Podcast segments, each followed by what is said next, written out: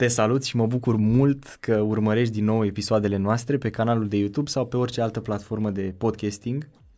E o bucurie să filmez episodul ăsta pentru că sunt alături de un om pe care eu îl consider excepțional din mai multe puncte de vedere. Întâi pentru competență și apoi pentru apropierea de oameni și pentru aderența față de spiritualitate pe care o să o vezi în minutele următoare. Um, este un om de la care am învățat multe chiar și de la distanță și pe care îl apreciez tare de tot. Mă refer la profesorul universitar, doctorul militarul Constantin. Mă bucur mult că ați acceptat invitația noastră.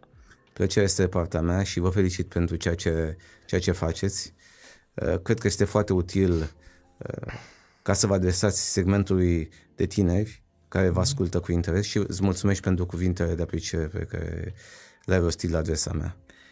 Sunteți un medic cunoscut nu doar în Craiova, sunteți un medic cunoscut în România și în zona de cardiologie, pentru că mai am și eu cunoștințe în alte centre universitare, eh, sunteți un nume și e o onoare să pot să discut cu dumneavoastră pentru că eh, sunt convins că cei care ne urmăresc nu sunt doar medici, ci sunt și pacienți, sunt și eh, poate studenți care v-au fost sau încă vă sunt sau, și viitor doctori, poate viitor cardiologi.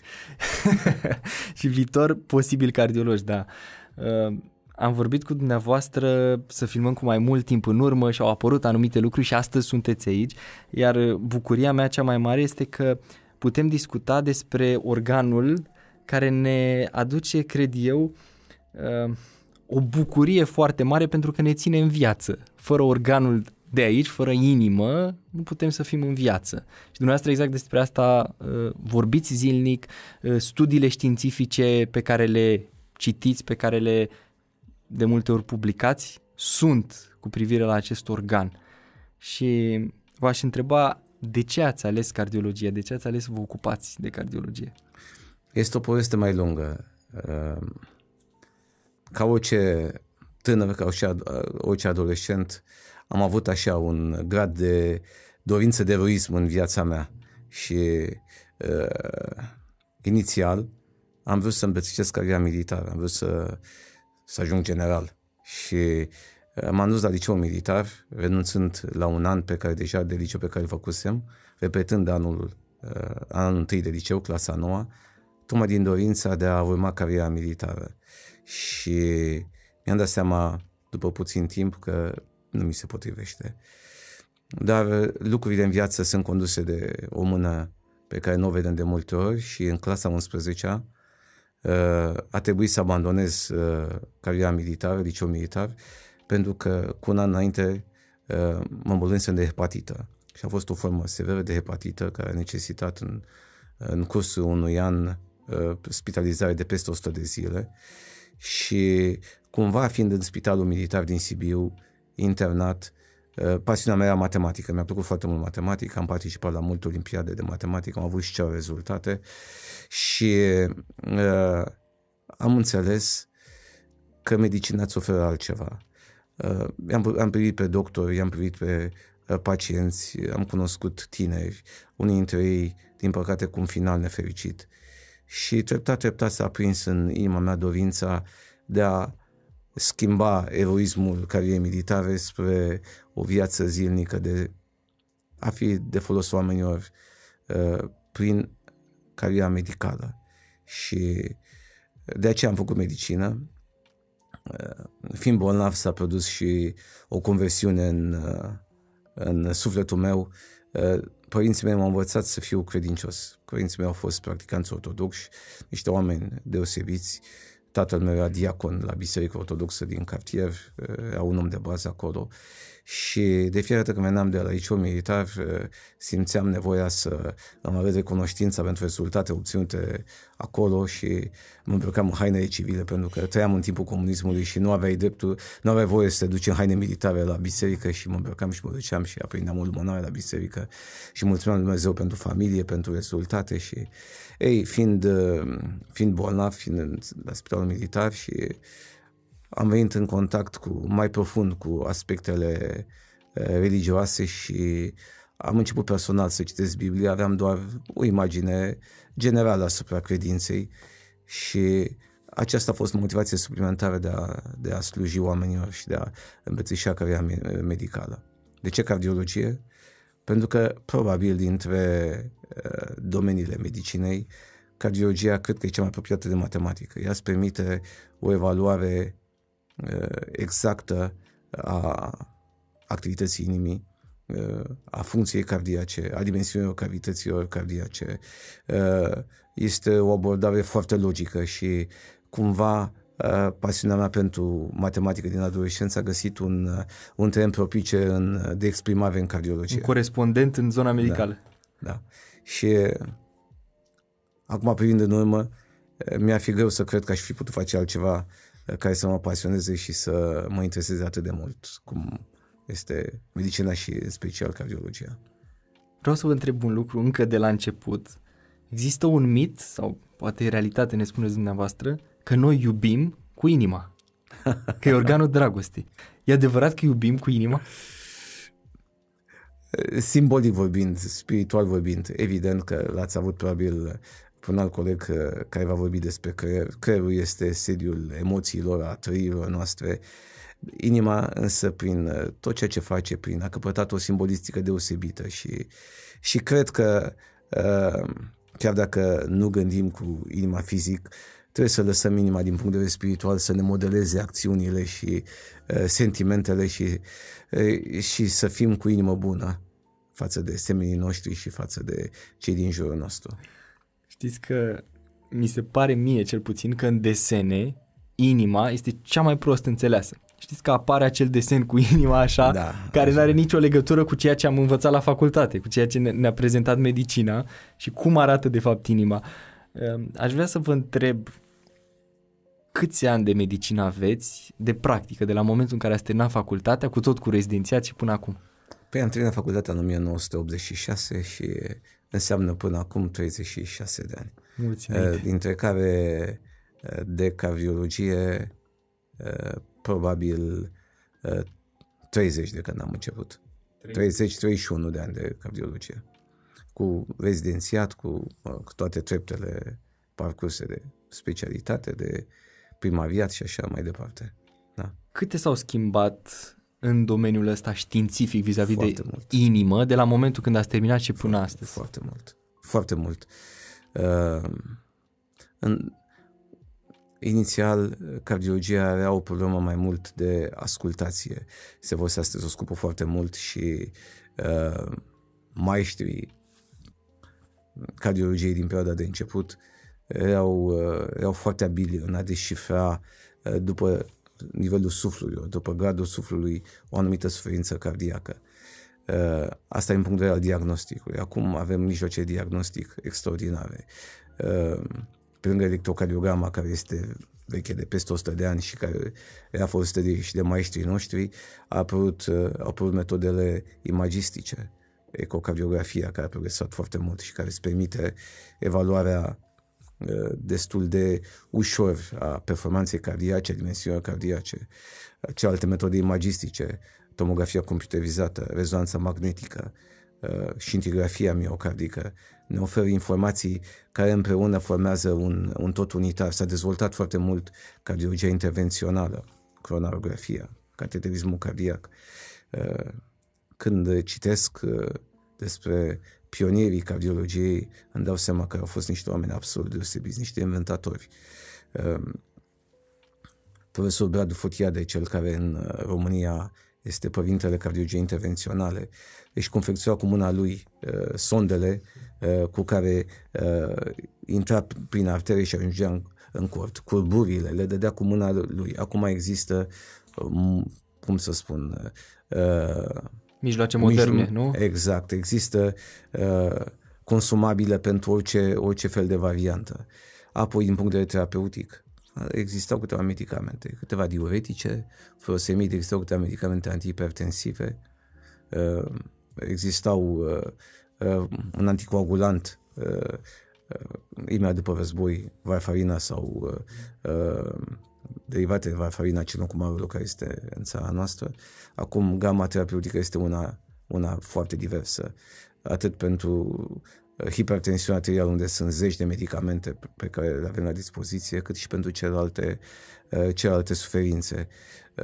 Vorbim de anticorp monoclonal care se administrează în diferite situații, în hipercolestelemia nerezolvată altfel. Vorbim despre uh, stenturi care se implantează prin proceduri cardiologie intervențională, stenturi uh, impregnate farmacologic care să permită uh, o viabilitate și o patență a vasului pe perioadă mai lungă. Există progrese enorme.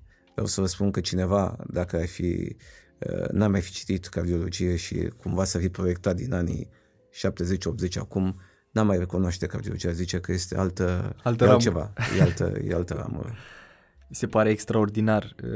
Cu siguranță că unii care urmăresc acum, unii dintre cei care ne văd, își dau seama despre ce e vorba, pentru că fie sunt studenți la medicină sau sunt deja în ramura aceasta a medicinei, cardiologi, medici specialiști, însă multă lume nu înțelege termenii ăștia, dar își dă seama că lucrurile au evoluat foarte mult nu doar în, în general în medicină, ci chiar pe această ramură, nișa cardiologiei. Vreau să vă întreb pentru că mă interesează și pentru mine. Uh, am doar 25 de ani. Mulțumesc, la fel și dumneavoastră. Dar contează mult ca inima să fie sănătoasă.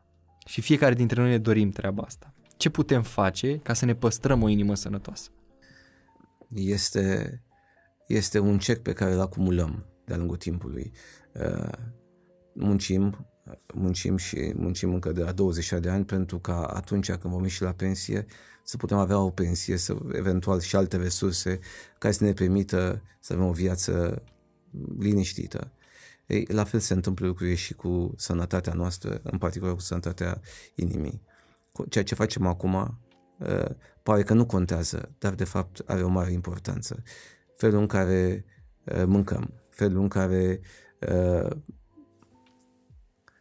face mișcare sau nu face mișcare, dacă fumăm sau nu fumăm, dacă uh, consumăm anumite alimente, dacă ne lăsăm sau nu împovărați de griji și de, uh, și de stres, toate acestea se acumulează.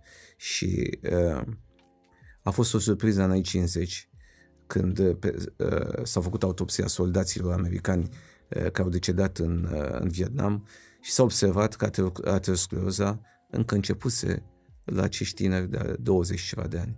Deci procesul aterosclerotic, chiar dacă el nu se exprimă clinic, nu avem nicio manifestare, el, el, el începe și se dezvoltă. Se depune. Și se de depune. aceea uh-huh. nu este surprinzător că acum la 40 de ani sau sub 40 de ani să vedem tineri care fac un infarct miocardic, care de, din păcate de multe ori este fatal. Și care este prima manifestare a unei suferințe cardiace. De fapt, fac infarct și au murit și fără să știe că sunt bolnavi S-a acumulat uh, exact, exact, problema. Exact, exact. Pentru că ateroscleroza este un proces gradual, un proces inflamator pe care, pe care de multe ori este greu să-l diagnosticăm, la care nu ne gândim, mai ales la tineri, dar care uh, poate să omoare și care poate să ne handicapeze. Și de aceea este extrem de important uh, că chiar dacă suntem tineri și chiar dacă nu avem niciun problemă, să fim atenți la viața noastră, să fim atenți la stilul nostru de viață, uh, să fim atenți la ceea ce ne permitem să facem. Evident că cred că pentru orice, orice tânăr, fumatul ar trebui să devină un lucru interzis prin uh, efecte devastatoare pe care le are. Dar pe lângă fumat, uh, mâncarea bogată în grăsimi, um, obezitatea, care din păcate a început e din și ce la ce mai întâlnit. și ah. la vârstnici să, să facă, să fie prezentă. Nu numai priveam, când am fost în Statele Unite acum 20 de ani, mă uitam și vedeam uh, obezi, pacienți obezi cum n-am văzut niciodată. Și din păcate aceeași imagine încep să o văd în țara noastră. Și lucrurile acestea uh, sunt uh, lucruri care sunt sub controlul nostru. Nu ne putem controla ereditatea. Evident că dacă cineva din familia noastră are o boală cardiovasculară sau are diabet, șansa ca noi să avem asemenea boală este mai mare decât la cineva care nu are în familie. Acestea sunt lucruri necontrolabile. Există posibilitatea ca acele gene, da, care sunt predispozante spre patologie, să fie inactivate de stilul nostru de viață? Parțial, parțial poate inactivate e greu de spus, dar, dar sigur uh, se vor exprima uh, mai târziu și într-o formă atenuată. Uh, de aceea este extrem de important dacă știm, mai ales că părinții noștri, rudele apropiate au diabet zaharat. Diabetul este considerat mai nou o boală cardiovasculară. Dacă, au, dacă a fost un infarct la o vârstă sub 50 de ani în familia noastră, trebuie să fim atenți. Trebuie să fim atenți și să luăm niște măsuri. Evident că asta nu înseamnă că nu trebuie să ne bucurăm de viață. Viața este frumoasă și dacă nu fumăm și dacă nu avem, nu mâncăm în fiecare zi la un restaurant care îți oferă mâncare fast food. Deci poate, poate să fie viața foarte frumoasă și fără aceste Poate lucruri. chiar mai frumoasă.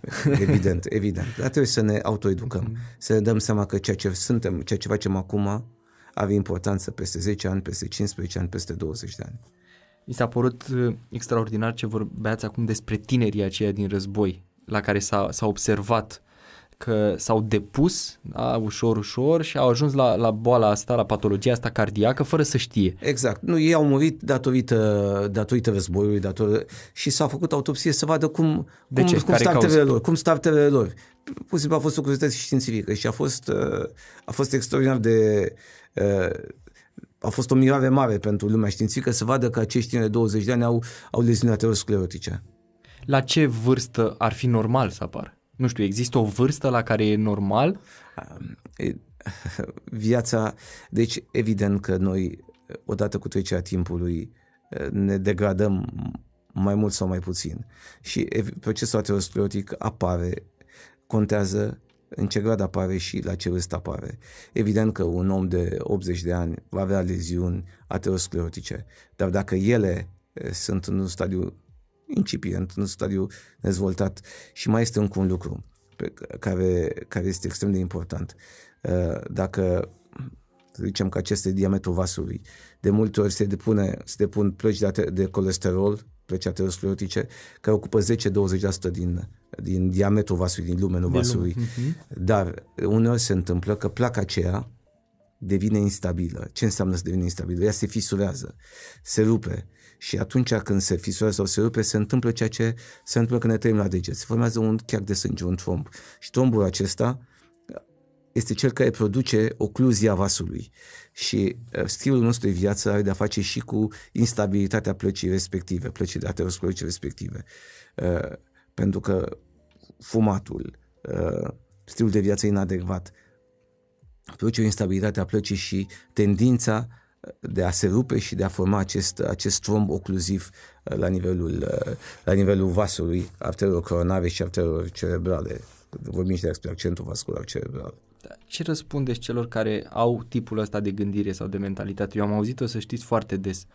Eu am avut un bunic sau eu am avut, nu știu, o mamă, un tată care a fumat, care a făcut de toate și a trăit 90 de ani și a fost foarte bine și uite altcineva care uh, are un stil de viață, poate vegetari- mănâncă vegetarian, Sigur. uh, doarme 8 ore pe noapte, are grijă, nu fumează, nu bea, uite că a murit la 50 de ani sau a avut nu știu ce patologie cardiacă. Este, este o întrebare legitimă și evi- evident că și m-am confruntat cu întrebarea aceasta. Problema este că noi nu știm cu ce bagaj pornim în viață. Uh, Oamenii aceștia care au avut o editate bună pot să semene cu, uh, cu bunicii sau cu părinții lor sau pot să nu semene. Uh, Și uh, dacă dacă bunicii au trăit 90 de ani fumând, ei pot să trăiască peste 100 de ani uh, dacă, Nu dacă fumează. urmează stilul de viață, dar nu știi, nu știi ce bagaj ai. Poate uh, ca și cei care consumă alcool. Sunt unii care consumă alcool și nu fac ciroză hepatică, dar sunt alții care fac ciroză hepatică la 30 de ani, 40 de ani, pentru că noi nu știm bagajul nostru uh, Genetic. genetic. Nu știm cu ce pornim în viață. Și de aceea eh, și noi gândim, gândirile nu se fac la mod individual, se fac la nivel populațional. Eh, Pentru că șansa dintr-o populație de, să zicem, de un milion de oameni ca cei care urmează un stil de viață eh, să aibă probleme de sănătate, probleme cardiovasculare, este, este evident mai mică decât cei care nu urmează acest stil de viață. Evident că este o gândire statistică, e o gândire procentuală. Eu trebuie să fac tot ce de de mine pentru a face acest lucru. Este ca și când conduci mașina. Poți să conduci mașina cu ochii închiși și să nu dai peste nimeni sau poți să depășești fără să te asiguri și nu se întâmplă niciun accident. Dar și în același timp poți să, șansa ta de a face accente este mult mai mare decât dacă nu te asiguri. Cam, cam adică aceeași, te joci cu foc. Exact, cam aceeași, uh-huh. și merită să facem acest lucru? Nu merită. Și asta este un lucru unic. Uh, atunci când um, ajungi pe patul suferinței, am văzut oameni care ar face orice ca să trăiască o lună în plus. Familia lor ar face orice ca să trăiască mai mult. Chiar dacă uh, puținul acela pe care ar trăi nu e mare lucru, dar pentru familie, pentru omul acela înseamnă O secundă, ceva. un minut, exact, o zi, exact, oricât. Exact. Și de aceea uh-huh. cred că ideea de responsabilitate pe care o avem față de viața noastră este una extrem de importantă. Și a trebui să ne gândim serios la acest lucru. Pentru că, dincolo de viața noastră, sunt oameni dragi nouă față de care avem obligații. Sunt părinți, sunt parteneri de viață pentru unii, poate copii, care au nevoie de noi. Și uh, dacă eu îmi bag joc de sănătatea mea, dacă eu mor mai devreme, dacă eu sunt suverin și trebuie să Uh, să stau în spital, eu nu pot ajuta familia. Și acest lucru este, cred, un lucru care trebuie să ne dea de gândit. E dureros, e tragic.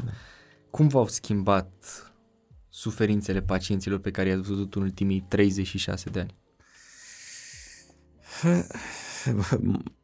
De multe ori este greu uh, când ești, când ești medic, devine un lucru cumva foarte profesional, te duci la servici și vezi pacienții, dar în momentul în care tu însuți ești pacient, acesta, acest lucru te schimbă. Și am avut uh, mă rog, ocazia să fiu eu însumi pacient și de fiecare dată când am devenit pacient, fie că am avut o intervenție chirurgicală la genunchi, uh, fie că a trebuit să am o intervenție pentru tiroidă, mi-am dat seama că un pacient are și suflet, nu are, și trebuie să te poți cu el. Uh, adresându-se și suferinței lui fizice, dar adresându-se și sufletului lui, lui plin de îngrijorare, plin de întrebări, uh, care poate nu are soluții, poate are niște îngrijorări care nu și le exprimă și acest lucru m-a ajutat să încerc să mă apropii de pacient. Poate nu reușim întotdeauna.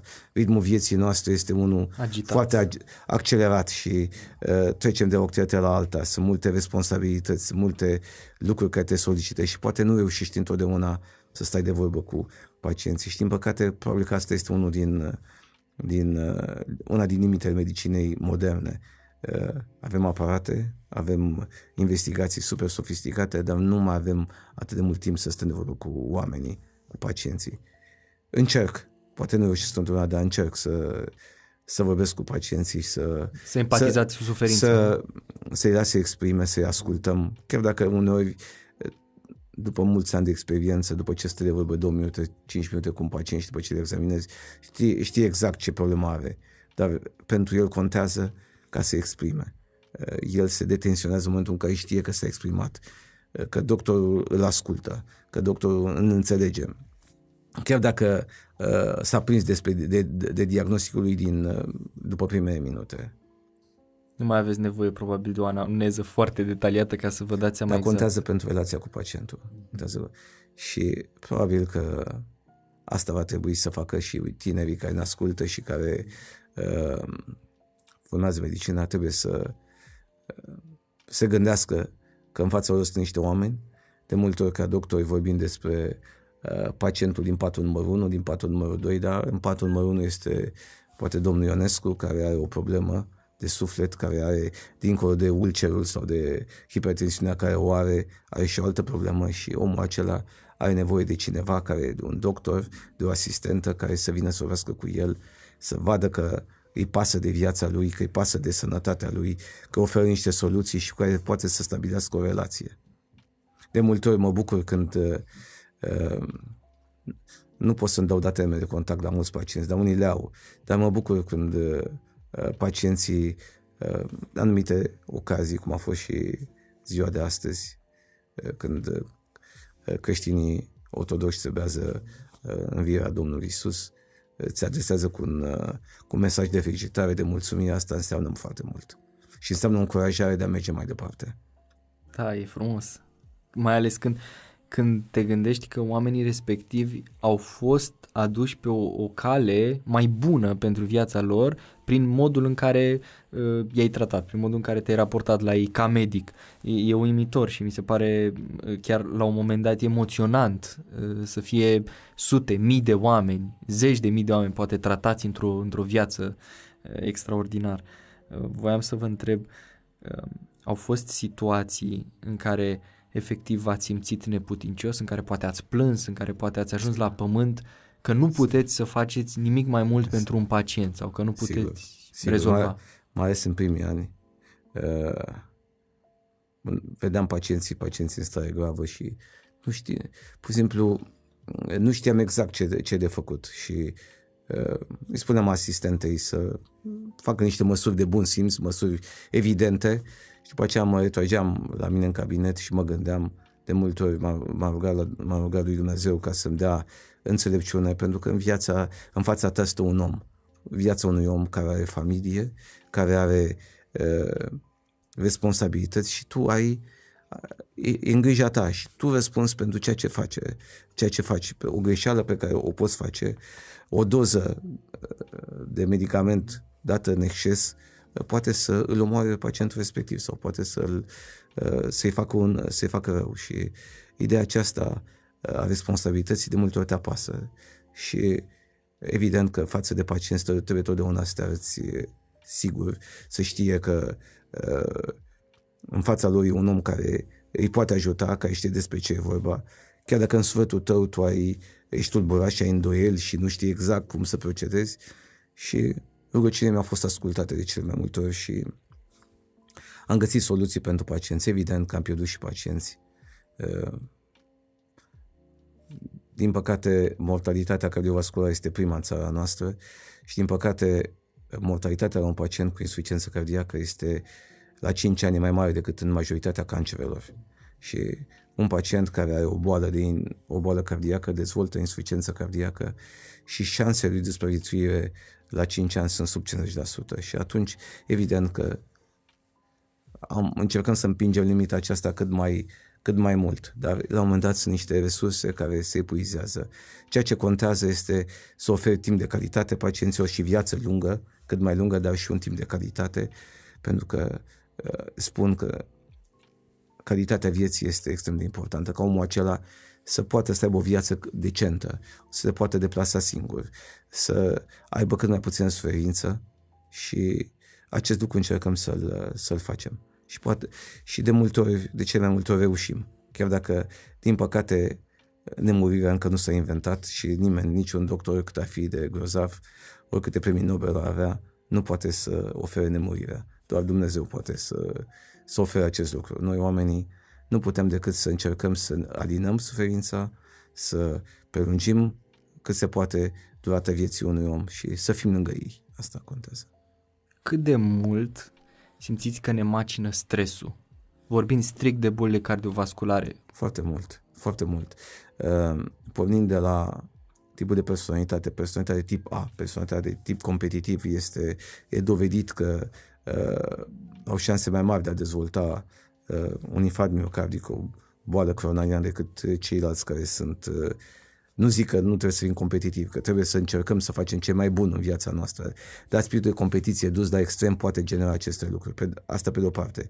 Iar pe de altă parte, sunt lucruri dovedite că, spre exemplu, în Israel, în primul război uh, din Golf cu Irakul, că atunci când știm că în anii 90 uh, rachete din Irak cădeau în Israel uh, cu, toate, cu tot scutul antirachetă oferit Israelului către Statele Unite,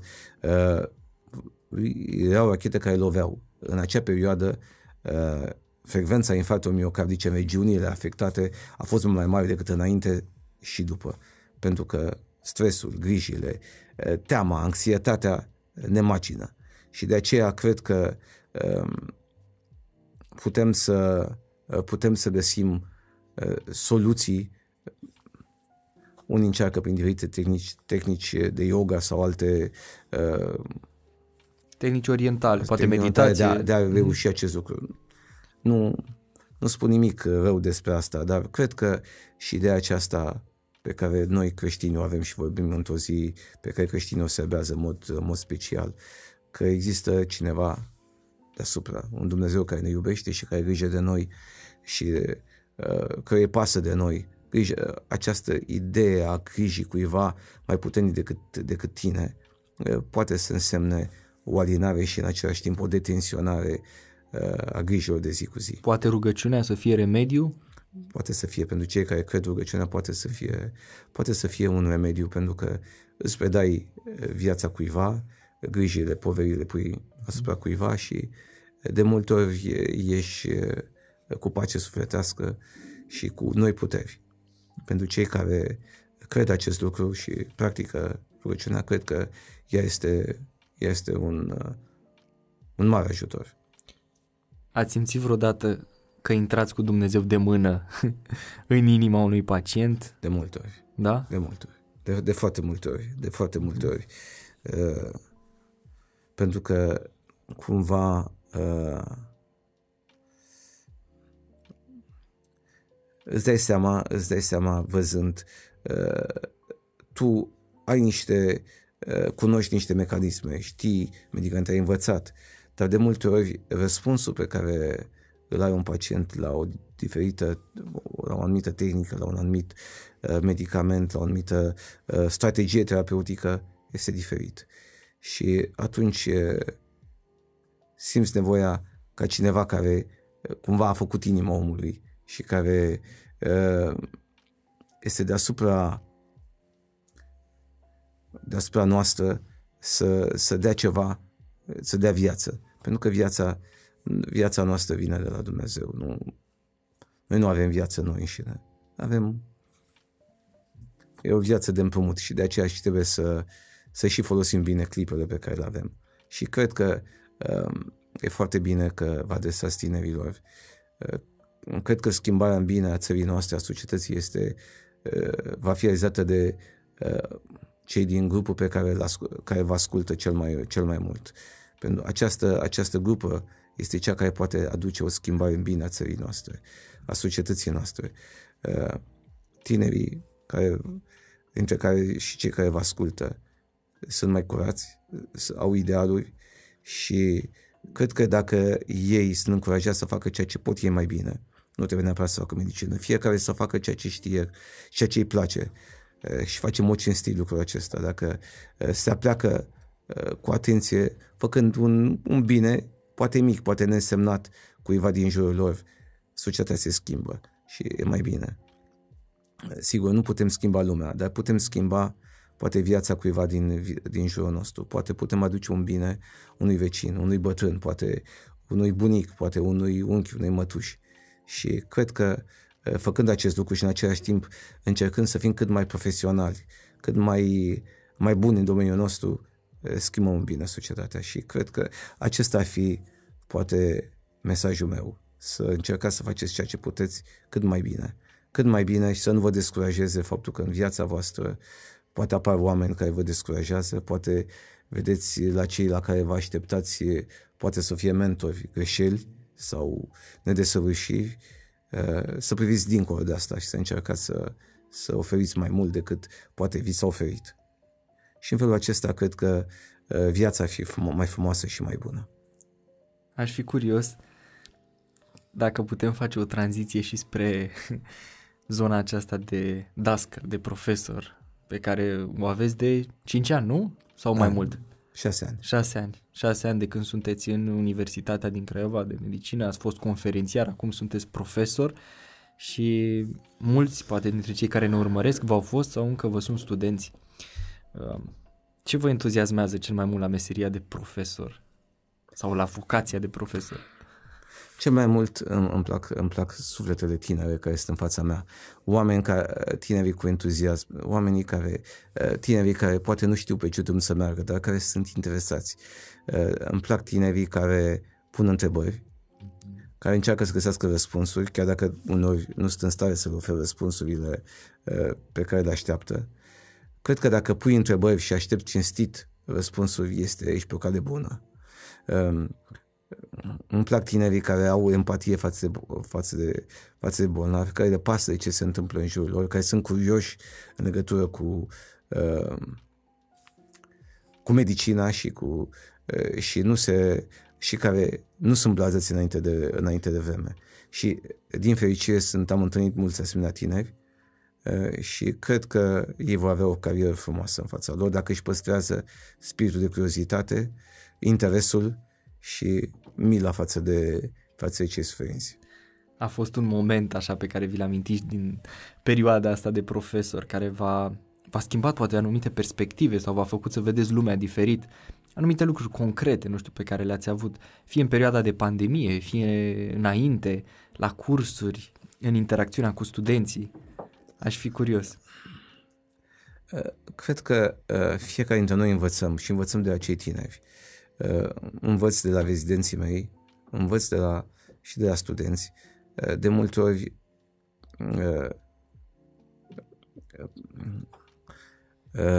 gândirea mea este aceea de a-i responsabiliza pe oameni. Practica cu rezidenții mei este aceea de a-i lăsa pe ei să vadă pacienții, de a face planul de explorare, de a scrie medicația, de a îngriji pacienții ei și eu doar de a superviza și de a face lucrurile mai, mai complexe. Și de multe ori uh, am găsit la ei idei la care nu mă gândisem, idei corecte. De multe ori m-am corectat uh, uh văzând, uh, văzând ideile lor. Și la studenți, de multe ori am înțeles că poate felul în care am ținut un curs sau am predat niște noțiuni nu a fost clar, nu a fost înțeles și mi-a plăcut când au venit studenții la mine și mi-au spus, uite, n-am înțeles asta. Și atunci uh, înveți să fii mai, uh, mai inteligibil, să fii mai, mai clar, să uh, prezinți lucrurile într-o succesiune care să fie mai logică și uh, cred că pentru mine înseamnă foarte mult relația cu tinerii. Am învățat foarte multe de, de la tineri. Uh, am învățat, am învățat uh, dinamica, am învățat să, anumite lucruri care țin de uh, comunicare. Uh, am doi băieți care sunt mai mari, au peste 30 de ani acum, dar am învățat de la ei și anumite lucruri legate de computer, legate de folosirea telefoanelor, legate de uh, cum să comunici uh, și am crescut foarte mult fiind în preajma tinerilor și și băieții dumneavoastră tot medici, da? Trebuie să amintim asta. Da. Tot medici cardiologi. Da, fiecare este însă, amândoi cardiologi. Cineva mi-a spus, un coleg meu mi-a spus că n-a avut prea multă imaginație în familie. da, din fericire sunt pe două ramuri diferite. Unul dintre ei face cardiologie intervențională, cu tratând pacienții cu infarct, cu, uh, punând stentul și așa mai departe, iar celălalt face uh, o parte de imagistică medicală de înaltă performanță, rezonanță magnetică și uh, tomografie computerizată și uh, într-un fel uh, suntem complementari, uh, nu facem nu facem chiar același lucru. Pentru că pentru cardiologia este o, o specialitate în dezvoltare care îți oferă foarte multe perspective, de la începând de la partea clinică până la partea imagistică și partea intervențională uh, și partea de urgențe cardiovasculare. Deci e, e o specialitate pe care îmi place să, să cred că e foarte frumoasă și pe care vă sătuiesc dacă vă place să o urmați. Deci probabil că acum 30 de ani când dumneavoastră ați început călătoria asta în lumea cardiologiei, nu s-ar fi putut face Absolut, nu această făceau. împărțire pe care o aveți acum no, față eram, de, de fiii dumneavoastră. Era homo universalis, făceai de toate. Da. Am înțeles. Um, aș fi curios uh, și am fost curios toată ora asta cât am vorbit, am fost curios și încă sunt, dacă v-a apropiat în vreun fel cunoașterea pe care ați dobândit-o despre inimă, despre acest organ, de Dumnezeu. Și în ce fel v-a apropiat? m-a apropiat pentru că inima este o minune. Gândiți-vă așa foarte simplu, cât ori bate inima, inima voastră pe minut. 60-80 de ori pe minut. Gândiți-vă, multiplicați cu o zi, multiplicați cu un an, multiplicați cu 60-70 de ani. Gândiți-vă că pe minut sunt 5 litri în condiții de, pe care inima îi pompează în condiții de repaus. 35-40 de litri dacă jucați un tenis de, mai de performanță sau alergați.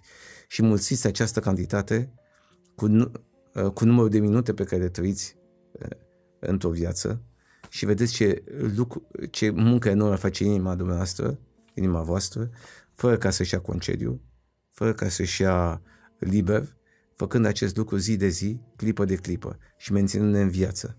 Și acest lucru este o minune. Și funcționarea inimii ca și funcționarea creierului, ca și funcționarea ochiului este o minune a creației pe care o ființă inteligentă a realizat-o dorind să, uh, să, să ne ofere o viață frumoasă. Și mă apropia de Dumnezeu lucrul acesta ca și capacitatea de vindecare. Suferi un infarct, suferi, ai o suferință, poți să trăiești poate fără un plămân. Forța aceasta de regenerare, forța aceasta de vitalitate a viață pe care Dumnezeu a pus-o ne spune ceva despre măreția și despre iubirea unui, unui Dumnezeu creator. E mare lucru să aud profesor de calibru dumneavoastră să nu vorbească din perspectivă evoluționistă, ci din perspectivă creaționistă, că există un design inteligent în spate. Exact. Da, sigur. Acum uh, respectăm toate opțiunile și pe evoluționiști și pe creaționiști.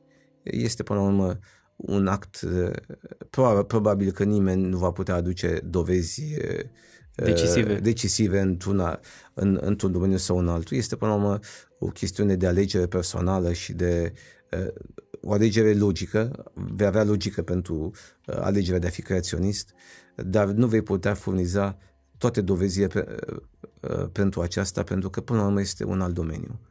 Știința este un domeniu, credința este un alt, este, este un alt domeniu și exact. ele nu se contrazic, dar sunt domenii diferite. Este ca și cum ai încerca uh, să cântărești cu metru. Nu, nu poți face lucrul acesta, este altceva. Intri într-o altă dimensiune. Sigur și e plăcut că dumneavoastră aveți și respect pentru alte opinii, Absolut. aveți uh, deschidere. Absolut. Absolut. Eu cred că fiecare om trebuie să fie deschis. Dacă mm-hmm. îți pui întrebări, nu trebuie, sigur, unii dintre noi ne-am născut într-o anumită credință sau ne-am născut și respectăm tradiția pe care părinții noștri, bunicii ne-au, ne-au dat-o. Dar cred că, până la urmă, sunt niște alegeri personale pe care trebuie să le facem. Și trebuie să ne punem întrebări la care să gă- încercăm să găsim răspuns, să fim sinceri cu uh, căutarea răspunsului și atunci cred că până vom găsi care este lucrul cel mai potrivit pentru noi. Mulțumesc tare de tot.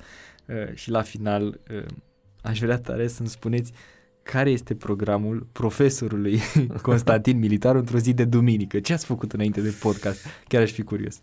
Păi, în general, duminica, da. Uh, fiind ziua mea liberă de la 8 la 9, uh, am o am o de tenis. Am, început, am descoperit tenisul în urmă cu circa 2 ani. Am privilegiul să am un coleg doctor care jucăm tenis, să avem și un antrenor.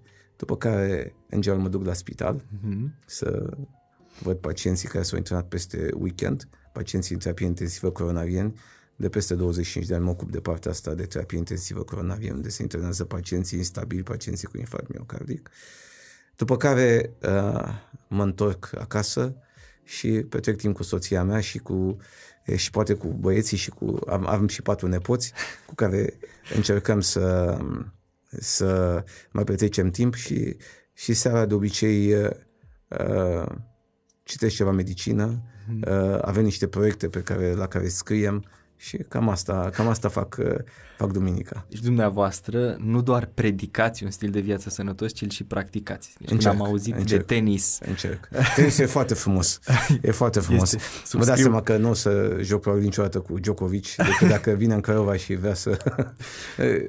Sunt un amator, dar uh, am învățat să lovești cu backhand-ul, am învățat să dai un slice, uh, îți oferă o bucurie și mișcarea și mai ales într-un cadru așa liniștit, ne, absolut necompetitiv Necompet- în, care, da. în care joci cu oameni de vârsta ta, uh, este un lucru foarte frumos și uh, voi care sunteți foarte tineri vă sfătuiesc să faceți sport.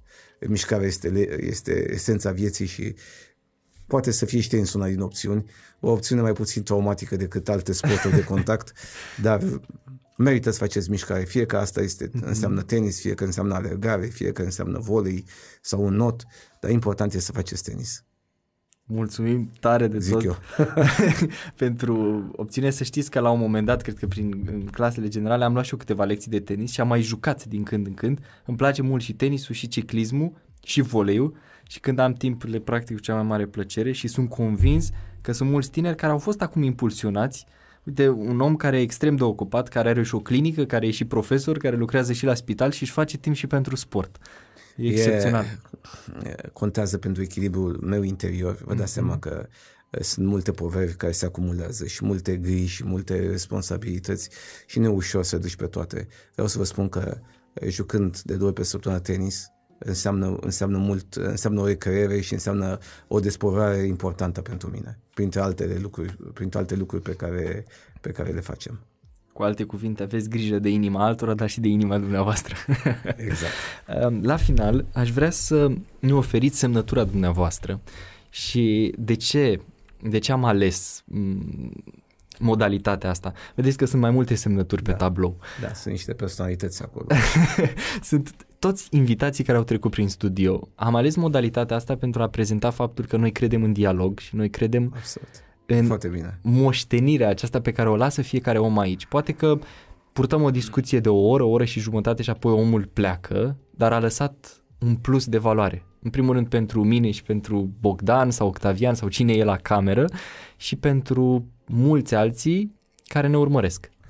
Mulțumesc. Am un problemă cu semnătura, uh, că niciodată nu e la fel și de multe ori cei de la bancă m-au pus să, uh, să adeveresc că este semnătura mea. Acum o să încerc să fac o semnătură cât mai apropiată de cea originală și vă mulțumesc frumos. Cu mult drag. Ca să nu ne sune cei de la bancă. Mulțumim mult. Vă spun sincer că cum, cum, cum aș descrie la, la finalul discuției, cum am simțit eu dialogul, sunteți un om natural, empatic și modest. Lucruri foarte rare în societatea noastră și mai ales când ajungi la un nivel la care înțelegi, cunoști, vezi și îți deschizi mintea, vă spun că pentru mine e un antidot la trufie ce am, ce am văzut acum în, în ora asta și cred că tinerii care ne-au urmărit în online sau poate doar ne ascultă, uh, au avut mult de câștigat. Uh, vă mulțumesc și uh, le doresc uh, celor care ne-au vizionat, celor care ne ascultă, să fie sănătoși și să-și îndeplinească visurile. Mulțumim să mult. Dumnezeu. Mulțumim mult.